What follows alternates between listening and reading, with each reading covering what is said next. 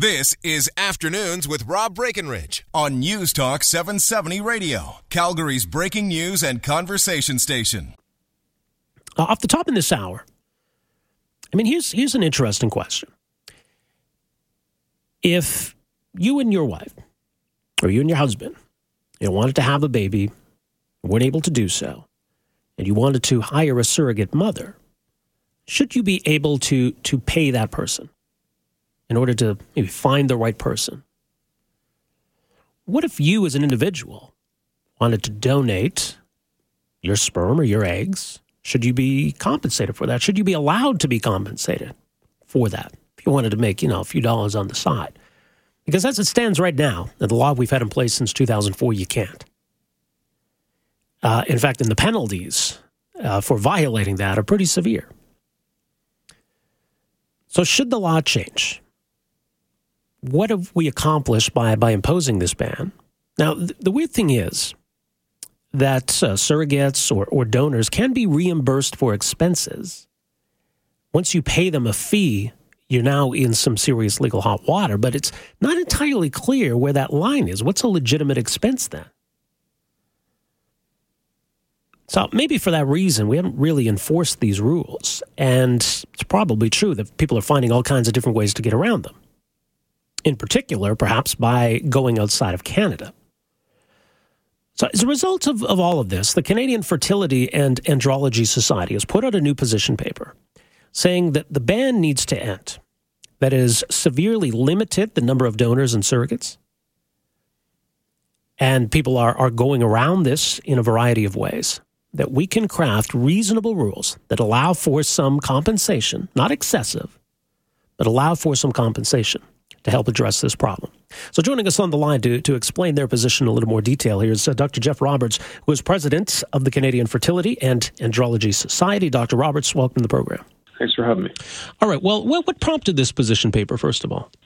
It's a time where the uh, the act itself is um, uh, coming under a review, and this is setting of regulation under the act. Uh, some provisions in the act are uh, are being looked at again, and regulations set in terms of third party reproduction, which is use of uh, another uh, person's egg, uh, sperm, or uterus for reproduction. So this is all being done through uh, Health Canada. Uh, in conjunction and in collaboration with specialists from the field, ethicists, psychologists, and various specialists. So it's an it's an area that's under review, so we feel it's time to readdress this particular aspect, which is compensation. Yeah, well, I would think if nothing else, the law as it stands would be difficult to navigate because, as is pointed out in the position paper here, reimbursement of expenses is allowed, but it's not entirely clear what expenses are permitted, what counts as a, a legitimate expense, and anyone who violates the law could find themselves in a whole lot of trouble. That's correct. That's correct. So uh, as it stands, uh, uh, direct compensation for, for this service is, is, is not allowed. Uh, the, the, there is lack of clarity around what is reimbursable. So uh, there is a, separate committee that is working with Health Canada to try to uh, define that a bit better so that on, on the ground we are able to work with these patients to determine what is reimbursed. But for for access to clearly there there needs to be some level of compensation beyond that, or individuals just don't provide the service, and that's primarily egg donation. Uh, so for someone to go through an in vitro fertilization for uh, a complete stranger, uh, which is the bulk of these cases, um, th- there would have to be some level of compensation beyond that. So that's what we're asking gets re readdressed, and obviously that, that requires legislation. It's not something that we set within a committee. Yeah, so that's simply what we're asking. Right. So, I mean, what what is the problem we're trying to address here? I mean, is is this mm-hmm. discouraging? Mm-hmm. Do you think? I mean, relying on altruism is is that insufficient to to addressing the need in Canada? Yeah, yeah. Like like we say, we, we've never met.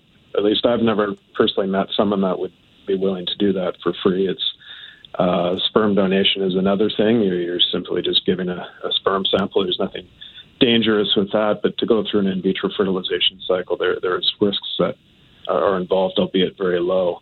Um, but the, the big problem is that uh, it is happening, uh, but it, it's happening in other countries, uh, primarily the United States. So when, when I see a, a couple that um, has an egg issue, meaning that her eggs aren't uh, capable of, of creating a pregnancy, then then the only treatment we have is is egg donation, and that's principally through an anonymous donor, unless they're able to find a family member or a friend that's willing to give them that gift. Yeah, uh, and that means finding an egg donor through the United States and uh, with with the exchange uh, between the exchange and, and the cost of medical care down there, it's uh, uh, it's beyond reach for most of my patients. So it's created an access issue, uh, and these treatments are occurring anyways uh, at great cost to our Canadian patients.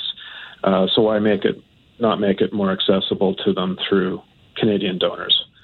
Um, huh. So the question is, are the rights of the American donors uh, less than that of a Canadian one because these these these treatments are occurring?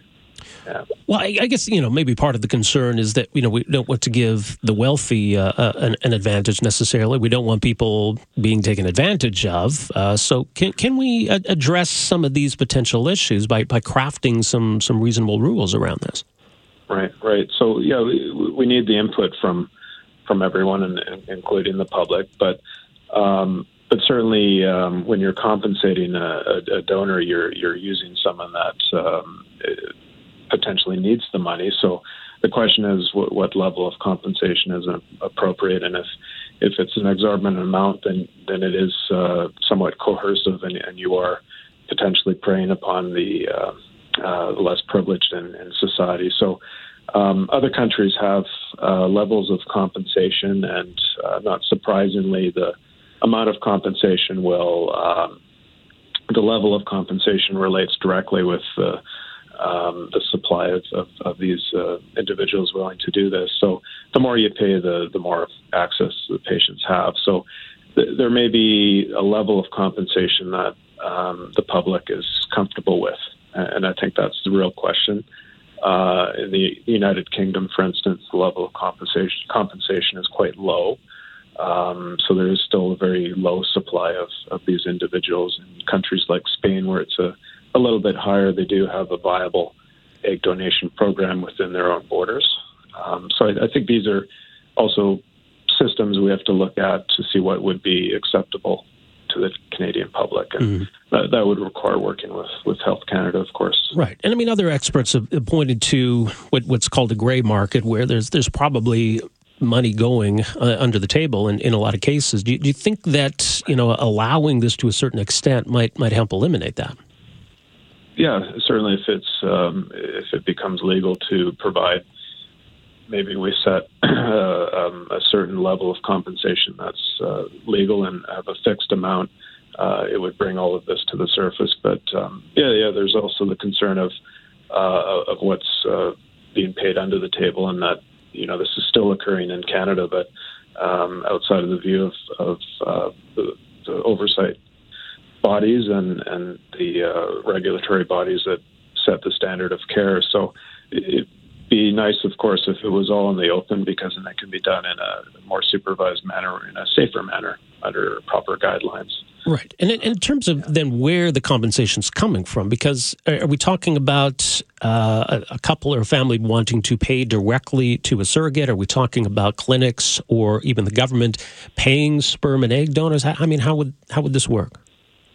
Well, ultimately, um, the the compensation would have to come uh, through the patient. It's uh, it's not a uh, an insured service in, in most areas of, uh, of the country, uh, infertility in general. Um, so ultimately, if it's not insured and not covered through the, the social uh, safety net, then patients do pay. Um, but in, in most um, programs through the United States, um, the, the clinic is compensating the donors, but then the patient pays the clinic. So the, the money is ultimately coming from the patient. All right.